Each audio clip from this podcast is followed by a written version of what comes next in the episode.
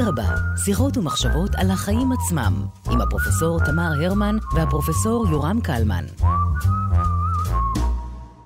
שלום תמי. היי יורם, יש לנו עוד uh, שיחה מאוד מיוחדת על, במסגרת הסדרה שלנו על תפילה, נכון? אנחנו תמיד חושבים על תפילה במשמעויות המטאפיזיות, הרוחניות, הדתיות, אפילו הפסיכולוגיות, כבר uh, שוחחנו על זה, אבל הפעם יש לנו חיבור uh, מאוד ייחודי על הנושא של ארכיטקטורה של בתי תפילה. מה נכון. המקום עושה לפונקציה הזאת, שבשיחות אחרות אנחנו מדברים על, ה, על הפונקציונליות שלה לאדם, ושוב זה בהקשר המאוד רחב של המלחמה שמתחוללת עכשיו והצורך שלנו אה, איכשהו לתקשר, או של חלקנו לפחות, לתקשר עם, עם, עם משהו שהוא מעבר לכאן ולעכשיו. נכון, אנחנו עוסקים, א', המקום זה גם מושג ביהדות ש, ש, שהוא לא רק עוסק במרחב, אלא גם בבלתי מושג, ב, וגם באלוהים. וגם בארכיטקטורה, לא רק ביהדות. בדיוק. אז אנא הצג את האורחת הבאה שלנו. כן, אנחנו, האורחת אה, היא חגית לשם, אה, היא אדריכלית שעוסקת במחקר והוראה. עבודת הדוקטורט שלה נכתבת בימים אלו בבית הספר לאדריכלות. על שם דוד עזריאלי באוניברסיטת תל אביב, בהנחיה של דוקטור רועי קוזלובסקי ודוקטור עדנה לנגנטל. המחקר של, אה, של חגית עוסק בחיבור ובפירוש של המונח אתיקה מרחבית, עוד מעט נדבר על זה, ביחס למקרה הבוחן, למקרה שהיא חוקרת אותו, של תכנון בתי כנסת בקמפוסים אוניברסיטאיים בישראל. אה, בנושא הזה היא השלימה מחקר תזה בהצטיינות כעמיתת מחקר בתוכנית עמיתי עזריאלי. וחגית אה, גם מרצה ומנחה סטודיו אדריכלי באוניברסיטת אריאל. אז אה, שלום לך, חגית לשם. שלום לכם, תודה אה, שהזמנתם אותי. בשמחה, בסקרנות רבה. ואני חושב שבאמת נתחיל בשאלה, איפה בא החיבור הזה בין, בין התפילה למרחב? יש גם את האתיקה שאת מסתכלת עליה. תודה. אנחנו סקרנים. אז זאת באמת שאלה משמעותית שחוזרת לאתוס הראשוני של הקיום האנושי בעולם. בפרשת בראשית מסופר על אה, עולם שנברא ועל אדם שנברא בתוך העולם הזה, ומהר מאוד הדברים מסתבכים. וברגע שהם מסתבכים, אה, נוצר יחס ראשוני בין האלוהים לבין בני האדם, שמופיע כשאלה, והשאלה הזאת היא אייכה. פרופסור חגי כנען מדבר על המשמעות האתית של השאלה הזו, על השאלה איפה אתה ממוקם בעולם בין טוב ורע.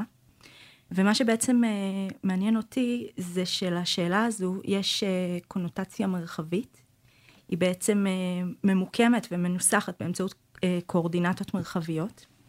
וההתמקמות האתית הזו אה, של המעשה האנושי והמעשה שהוא מול האל וההיבט המרחבי וההיבט האתי, זה בעצם מה שעומד בבסיס המחקר שלי. אז את, את אדריכלית, ואת חוקרת מקומות שבהם אנשים באים ומתפללים. נכון. איפה, איפה החיבור הזה? אבל במקרה המסוים הזה עוד בתוך אוניברסיטאות שהן מקדשי מדע. זאת אומרת, איפה הקרבה הזאת בין אה, המעבדה למדעי החיים באוניברסיטת תל אביב למשל, עם אה, בתי התפילה שנמצאים איפשהו באמצע בין מדעי הרוח, לבין המדעים המדויקים ומדעי הטבע. המיקום של זה באמצע הוא בוודאי לא מקרי. והייתי שואלת באמת, מה לאוניברסיטאות ולבתי תפילה? שאלה נהדרת.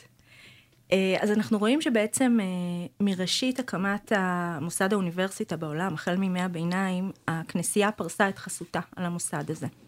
ולכן לא היה שום מתח מובנה בין השאיפה אה, להקים מוסד ש, שמטרתו לקדם ידע, לבין ההתמקמות של התופעה של הדת בתוך המוסד הזה. כמובן שאנחנו רואים במהלך השנים תמורות אה, מסיטואציה שבה יש ייצוג חד ערכי לדת הנוצרית, לייצוג פלורליסטי יותר ולתפיסות עולם שונות. אז בעצם בתור אדריכלית אני מתייחסת לשאלת האתיקה והקונוטציה המרחבית שלה. זה כמובן נוגע בשאלת המעשה הראוי והמעשה הנכון מבחינה מוסרית, אבל יש לזה גם אה, קונוטציות שנוגעות בפן המרחבי. החל מ... אה, בעצם אפשר להסתכל על אה, תולדות הפילוסופיה שעוסקת בהיבטים האלו, בכתבים של היידיגר, שאלת ההשתכנות וכולי. אני כרגע מסתכלת אבל על, ה, על המעשה האתי בהקשר אדריכלי ובהקשר ליטורגי, שעוסק בפולחן הדת למעשה, ויש פה איזשהו הקשר מיוחד. זאת אומרת, כשאני מדברת על אה, הזירה הפולחנית, מונח הליטורגיה לא בדיוק עוסק אך ורק בהיבט הדתי שלה. המונח הזה, האטימולוגיה, השורשים הקדומים שלו, קשורים בעצם לנחלת הכלל. בתרבות יוון דובר על אה, נשיאת תפקיד ציבורי במרחב הציבורי. ובעצם כשאנחנו אה, מסתכלים היום על האופן שבו המעשה הליטורגי בהקשר המרחבי שלו מקבל את הביטוי הדתי, משהו שם אה, דורש עוד קצת חשיבה, שאולי קצת כדאי אה, להעמיק לתוכה. מבחינתי יש פה איזושהי אה, סיטואציה שנפתחת כשאלה, אני מתבוננת ואני אה, שואלת כיצד הליטורגיה, כמו שאומר הפילוסוף עמנואל לוינס, ליטורגיה היא אתיקה, כיצד בדיוק הליטורגיה הזו היא אתיקה, ומה הנוכחות שלה בתוך הפן המרחבי אה, פותחת לנו מבחינת היחסים אל המרחב הציבורי. אני הייתי רוצה לשאול אותך על הנושא הספציפי שאת עוסקת, והוא מיקום של אה, בתי תפילה בתוך קמפוסים של אוניברסיטאות. ולכאורה מדובר באיזשהו ניגוד, כמו שאנחנו מבינים היום מדע וכמו שאנחנו מבינים היום תפילה. מה פתאום? עכשיו אנחנו מתפללים שהמאמרים יתקבלו ויקדמו אותנו, לא? אה, זה נכון, זה נכון, אבל, אבל זה תפילה שלצורך הדבר, וכשמקימים את בתי התפילה בתוך אה, בתי ה... במקדשי המדע, זה, אתה לא אמור לבוא לשם להתפלל שהמאמר שלך יתקבל, אתה צריך קשרים. anyway, אז בוא, בואי נחזור לדבר הזה, שלמשל באוניברסיטת תל אביב, שזו אוניברסיטה שאני מכירה, בית התפילה ממוקם בדיוק באמצע בין מדעי הרוח לבין המדעים המדויקים ומדעי הטבע, והמקום הזה הוא מאוד מאוד סימבולי, אה, ולכן הייתי באמת רוצה לשמוע ממך על... מה המשמעות של uh, המיקומים של בתי התפילה בתוך אוניברסיטאות בישראל? יש גם במקומות אחרים, למשל, אני עברתי כמה שנים מאוד טובות בפרינסטון, ויש שם כמה וכמה בתי תפילה. שהם כמעט לא משמשים ביומיום לתפילה uh, שאנשים נכנסים באמצע היום, אבל למשל בוגרי האוניברסיטאות האלה רוצים תמיד להינשא שם, או לוויות שיוצאות משם ו- ו- וכדומה. אז, אז בואי קצת נדבר על, ה- על העניין הזה של מיקום בתי תפילה בתוך uh, uh, קמפוסים. הרקע ההיסטורי לדבר הזה והשימושיות שלהם, עד כמה הם באמת שימושיים כמקום תפילה במובן המוכר של המילה. זאת שאלה מצוינת שצריך ככה לפרוס אותה בצורה רחבה. אה, מקרה הבוחן הישראלי הוא מאוד מיוחד. מהרגע שהוקמו אה, בישראל אה, אוניברסיטאות, עלתה בצורה מאוד חריפה השאלה של הצביון, צביון המוסד האקדמי הישראלי, הצביון שבין דת ו- וזהות יהודית לבין הזהות האוניברסלית של המדע ושל המחקר.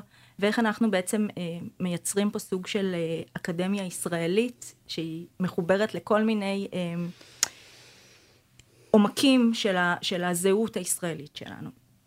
והדבר הזה לא היה פשוט.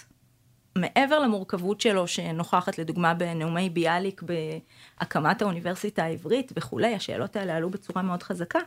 אנחנו רואים שברגע שהתחילו לדבר על מנייני תפילה, זה עוד לא היה בתי כנסת אפילו, איפה מתמקם מניין התפילה בתוך קמפוס האוניברסיטה החדשה? בום. מיד התחילו המתחים והקונפליקטים, ומיד הדבר הזה התחיל להיות uh, מאוד מאוד משמעותי. על מה התווכחו? התווכחו על שאלת מקומה של הדת בתוך קמפוס. Um,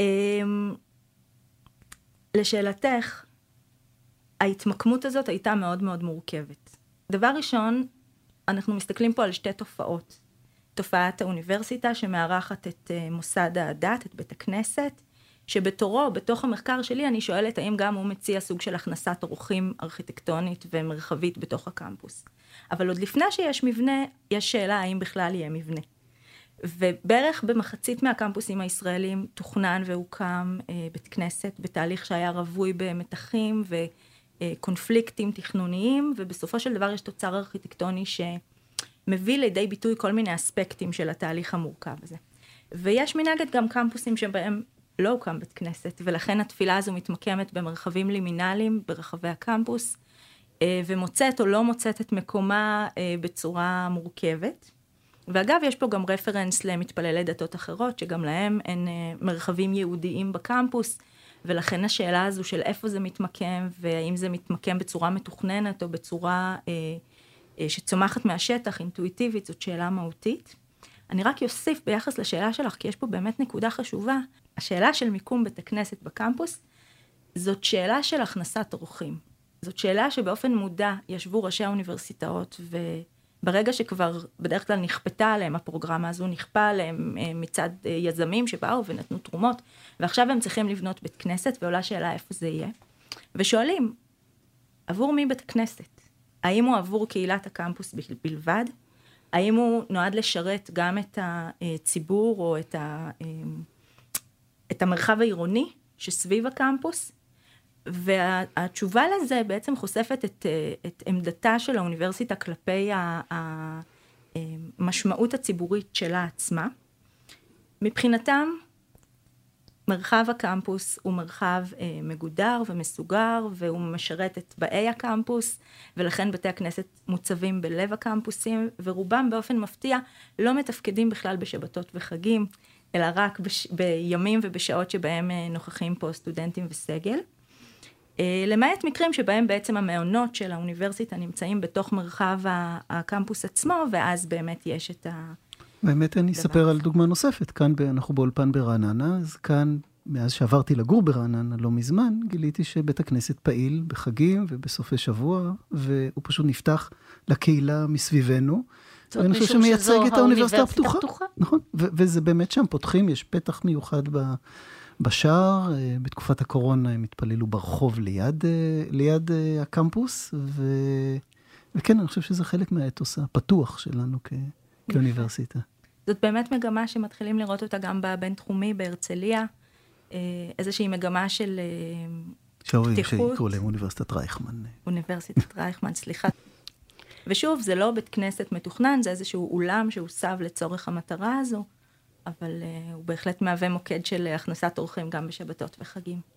אז באוניברסיטה הפתוחה יש ממש בית כנסת, הוא נבנה כחלק מהמבנה של הקמפוס הזה, ועדה כרמי נתנה הרבה מחשבה, אבל באמת התחילה כאן שאלה, למשל, האם תהיה כאן תפילה בהפרדה בין גברים ונשים, או לא תהיה הפרדה בין גברים ונשים, והיו הרבה דיונים בשאלה הזאת. גם שאלה האם למשל תתני לקנה, לקהילה רפורמית להתפלל, אה, אני כבר לא מדברת על דתות אחרות, אבל בין אורתודוקסיה לרפורמה ועוד אה, כאלה וכאלה. אבל בואי נדבר קצת על המבנה עצמו, זאת אומרת, בואי תספרי לנו בתור מי שראתה בוודאי את כל בתי התפילה שיש בתוך אה, מוסדות אקדמיים בארץ, בואי תספרי לנו אם יש קו מאחד בבתי התפילה הללו, איך הם נראים, האם הם אה, אה, נראים כמשהו דומה לבתי הכנסת המסורתיים בחוץ, או שיש איזשהו משהו שמייחד אותם מבחינת החלל שלהם, מבחינת המבנה שלהם, אז הבנו שזה, אה, את המתח הזה בין אוניברסיטה כמקום סגור לבין אוניברסיטה כמקום שפתוח, זה אגב גם תלוי במיקום שלה, מפני שעל הר הצופים אין שום דבר שגר ממש בסביבה, אז גם אם יפתחו את זה, זאת תהיה באמת שאלה, אם אתה רוצה לעודד אנשים להגיע לשם ברכב, זאת שאלה לא פשוטה ב, ביהדות, אבל בואי תתארי לנו את, ה, את המרחבים הפיזיים של בתי התפילה האלה, מה מיוחד בהם, אם יש משהו בכלל מיוחד.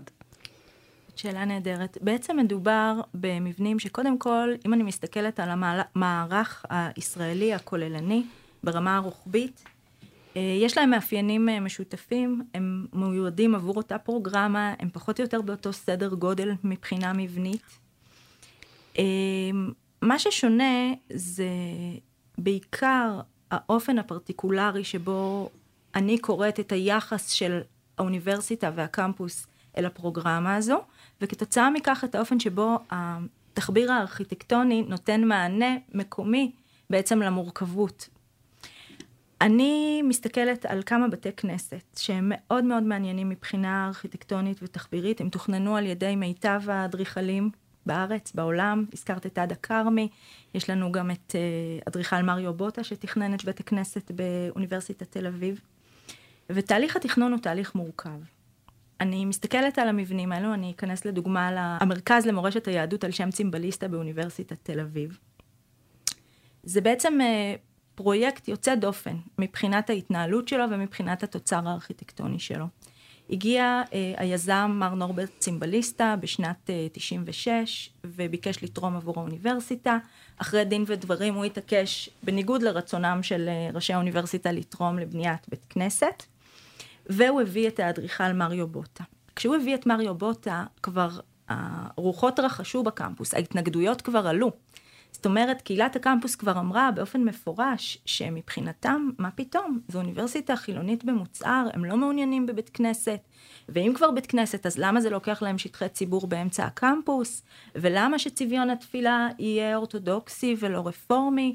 ועוד כל מיני שאלות שפתאום גם התייחסו לפן האסתטי, למה הבית כנסת המיועד הוא, לדבריהם, מכוער, אה, נראה כמו בתי זיקוק, נראה כמו קרמטוריום, אטום, כל מיני התנגדו, התנגדויות שבעיניי הן רוכשות מניעים אה, יותר סוציולוגיים מאשר ארכיטקטונים, כי שוב מדובר במריו בוטה ובמבנה שעכשיו נכנס לרשימת השימור הארצית בתור המבנה הצעיר ביותר, בגלל שבאמת הערכים הארכיטקטוניים שלו יוצאי דופן. אבל זה עורר הרבה הרבה מתחים. עכשיו, השאלה של המבניות עצמה היא בעיניי פועל יוצא של כל התהליך המורכב הזה. נורברט צימבליסטה, כשהכריז על כך שמריו בוטה יהיה האדריכל שלו, אמר מלכתחילה, אני בוחר אותו, הוא אדריכל של מבצרים. אני צריך פה מבצר בתוך הקמפוס הזה שלא רוצה אותי, אני רוצה את מבצר הדת בתוך מרחב האקדמיה. לעומת זאת, כשאני שומעת את האופן שבו מריו בוטה דיבר על החזון של הפרויקט שלו, בחנוכת הבית הוא תיאר שבעצם אה, פנה אליו היזם, צימבליסטה, וביקש ממנו לבנות בית כנסת, והוא מיד חשב על זה בהקשר של הכנסיות שהוא בונה, בהקשר אוניברסלי של אה, תופעת הקדושה. והוא תיאר חלום שהוא חלם, והוא סיפר שהוא בעצם אה, בחלומו אה, שוטט בקמפוס כדי להכיר את המקום, וראה קמפוס מודרני לחלוטין. ולפתע הוא הבחין בחורבה, והוא חשב לעצמו שהוא הוא, הוא ייאלץ להרוס אותה על מנת לבנות במקומה את בית הכנסת והוא הצטער על זה והוא מתאר איך ככל שהוא התקרב הוא בעצם ראה שהחורבה הזו היא, היא דבר בעל ערך, דבר משמעותי. הוא מתאר, וכל פעם שאני ככה בהרצאות מדברת על זה, אני ממש מצטמררת, הוא מתאר שהוא ראה את האור נכנס ומשרטט את ההיסטוריה של הקדושה.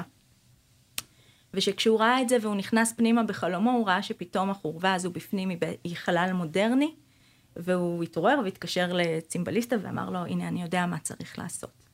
עכשיו, כששמים את שתי הטיפולוגיות הסימבוליות האלה, את המבצר לעומת החורבה, ומסתכלים על המבנה עצמו, שאני עוד רגע אתאר אותו קצת, אז ממש רואים איך הדברים האלה נוכחים בתוך התכנון הארכיטקטוני.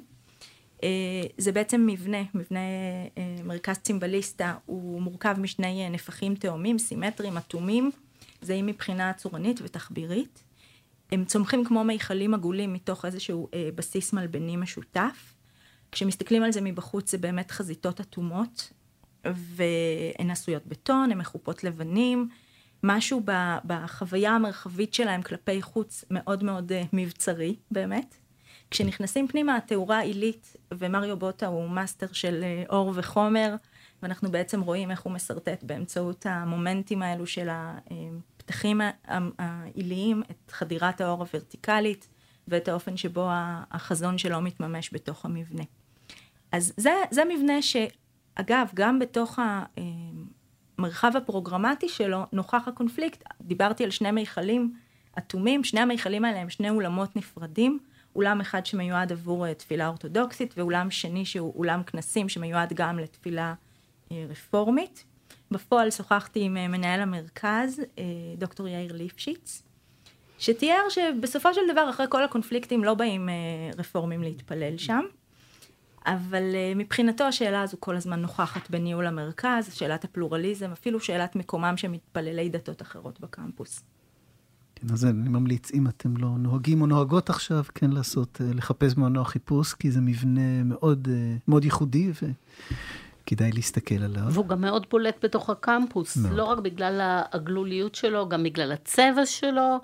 הוא נראה שתול בתוך המרחב המודרניסטי הזה של, של שאר הקמפוס. זאת אומרת, אם הוא רצה להסב אליו תשומת לב, הוא ללא ספק אה, אה, מצליח. קשה לפספס את, ה, את המרחב הזה הבנוי, וגם עצם העובדה שלא קוראים לזה בית כנסת, לא כתוב על זה בחוץ בית תפילה.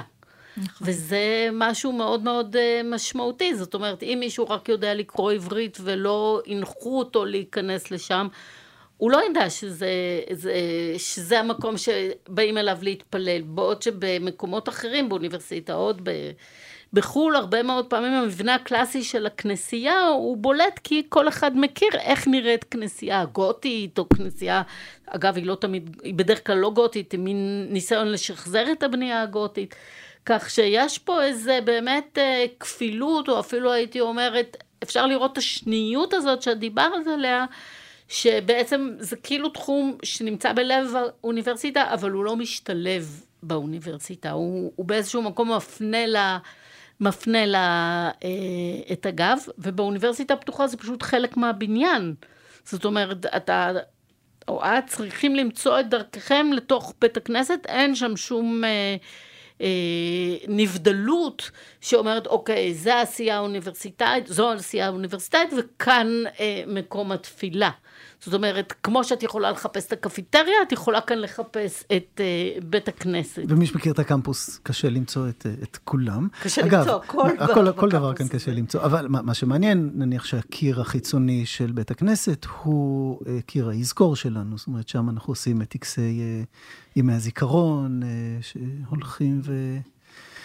הרשימה שמה הולכת ומתרחבת uh, עם השנים ועם השבועות האחרונים. אה, אבל כן, זה באמת אה, בית כנסת שונה, אה, שונה ממה ש, שאנחנו מכירים מהמסורות היותר נוצריות שאנחנו פוגשים באירופה ובצפון אמריקה, וגם מהמסורות היהודיות. ואני אשמח באמת לסיום לשאול שאלה שהיא, שהיא רחבה יותר, פחות בתחום המחקר, אבל בתחום אני חושב שאת, שאת עוסקת בו. כשהסיפור הזה שתפילה צריכה מבנה.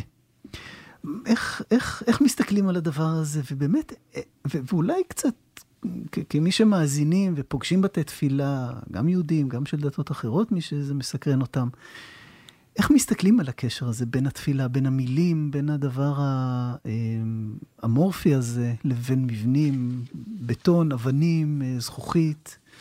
איפה, איפה זה מתחבר?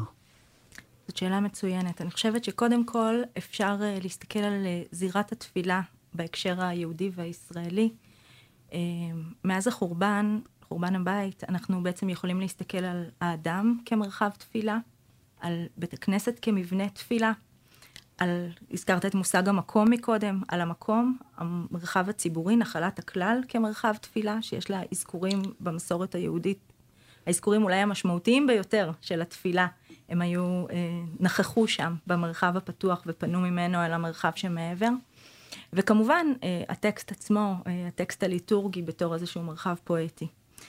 אה, אני חושבת שיש איזושהי מורכבות ביחס לנושא של האם צריך או לא צריך מבנה עבור פעולת התפילה. כשאני הסתכלתי בתקופת הקורונה על מה שקרה בבתי הכנסת, בישראל כן. בכללותם ובמקרים הספציפיים של בתי הכנסת בקמפוסים האוניברסיטאיים, אני אני נפעמתי לראות עד כמה הסיטואציה הזו של אה, פעולת התפילה שנאלצת אה, לצאת לגלות ו- ולא יכולה יותר להתארח בתוך בית הכנסת, מוצאת את מקומה בצורה מורכבת במרחב הציבורי, בחלק מהמקומות בצורה טובה יותר ובחלק בצורה פחות, פחות טובה. אמ, אני רוצה להזכיר אה, בהקשר הזה בית כנסת נוסף, בית הכנסת בטכניון, בית כנסת אוהל אהרון, שתוכנן על ידי אדריכל אהרון קשטן. שבעצם היה חוקר של בתי כנסת, ולכן, אולי זה גם מתקשר לשאלה הקודמת שלך, המתח בין מבנה מודרני לבין מסורת הבנייה הארכיטקטונית של אה, מקומות תפילה, של בתי כנסת, בא שם לידי ביטוי מופלא. המסורת הזו של אה, איך, איך לאורך אה, השנים בנו ותכננו, איזה דגמים ארכיטקטוניים של בתי כנסת תוכננו, ואיך הדבר הזה בא לידי ביטוי באיזושהי ארטיקולציה חדשה, ש, שמחזיקה ערכים מודרניים, אבל גם כן מסוגלת ליצור את ההקשר הזה אל העבר. אז באמת בית הכנסת בטכניון הוא בנוי כתיבה ריבועית, אטומה גם היא, מורמת על גבי עמודים, וברגע שהיא מורמת על גבי עמודים, אה, נוצר מתחתה חלל מפולש, והחלל הזה נוכחת בו איזושהי עקבה מאוד עדינה, מעין אמפי מאוד מאוד עדין, שהוא מקום להכנסת אורחים. אז המתפללים באמת מגיעים לבית הכנסת, ש... עולים שם בגרם מדרגות, נכנסים פנימה לתוך החלל, הוא יצר שם איזושהי, אה, איזשהו תהליך הדרגתי גם של האופן שבו נכנסים, הדבר הזה פועל מבחינת תאורה, מבחינת חלל פנימי בצורה מופלאה. אבל לא פחות מופלא זה האופן שבו טופלה אה, נחלת הכלל, טופל המרחב הציבורי ותוכנן מקום להכנסת אורחים. עכשיו, בתקופת הקורונה ראינו את זה בצורה מאוד מובהקת, כי זה היה אחד המקומות היחידים, גם ברמה הארצית וגם ברמה הספציפית של בתי כנסת בקמפוסים, שבית הכנסת פשוט ירד קומה בשלמותו. שמו שם ריהוט, שמו שם שטיחים, ארון הקודש כמובן, מחיצות, ממש היה אפשר לראות בית כנסת שמעתיק את מיקומו מהקומה העליונה אל המרחב הציבורי. ואני נפעמתי, אני מאוד uh, התרגשתי לראות את, ה, את הרגע הזה. מה שהפתיע אותי זה שרב בית הכנסת, uh, הרב דוקטור אלעד uh, דוקוב, שאיתו שוחחתי, לא חלק את, את, את, את אותה uh, תחושה לגבי הסיטואציה הזו. והוא בעצם אמר לי, תשמעי, זה לא בית כנסת. אנשים צריכים להיכנס, אנשים צריכים להתכנס, אה, אנשים צריכים בעצם להתנתק מהמרחב שסביבם ולייחד את עצמם לפעולת התפילה, וזה לא מתאפשר בתוך המצב הזה. יש כאן אה, באמת, באותו הקשר גם אנחנו יכולים לראות את המחלוקות שאנחנו אה, חזינו בהן בתפילות יום הכיפורים, בתל אביב, בכיכרות. זו זירה מאוד מאוד טעונה, וזאת זירה שהיא הזדמנות למפגש ולדיאלוג. ומבחינה פנומנולוגית באמת אפשר uh, לראות פה איזושהי תופעה שמכוונת ליחס בין האנושי לאלוהי, אבל בסוף מוצאת ביטוי מאוד מאוד חזק ביחסים הבין אישיים שלנו כחברה. Um, ואני חושבת שזה מה שפותח את הצוהר לשאלות אתיות, ובעיקר לשאלה שאני שמה אותה בתור השאלה המכוננת של האתיקה המרחבית, שזו השאלה מה המעשה התכנוני הראוי במרחב שהוא הינו ואיננו שלנו ושל האחר. חגית לשם, אה, תודה על הצצה מסקרנת, גם למחקר האישי שלך, אה, שאני חושב שעכשיו אנחנו מבינים אותו יותר, אבל גם באמת להסתכלות, אה, אני חושב שיפה, של האקדמיה על, על משהו שאנחנו קודם כל לוקחים כמובן מאליו, ופתאום יוצאים אחרי חצי שעה כזו של שיחה ושואלים שאלות שלא שאלנו עד עכשיו, ורואים דברים שלא שמנו אליהם לב. וזה גם החיבור באמת בין, ה, בין הארצי לבין האלוהי והסימבולי. אמ, תודה רבה. תודה רבה. תודה לכם, תודה על הכנסת האורחים.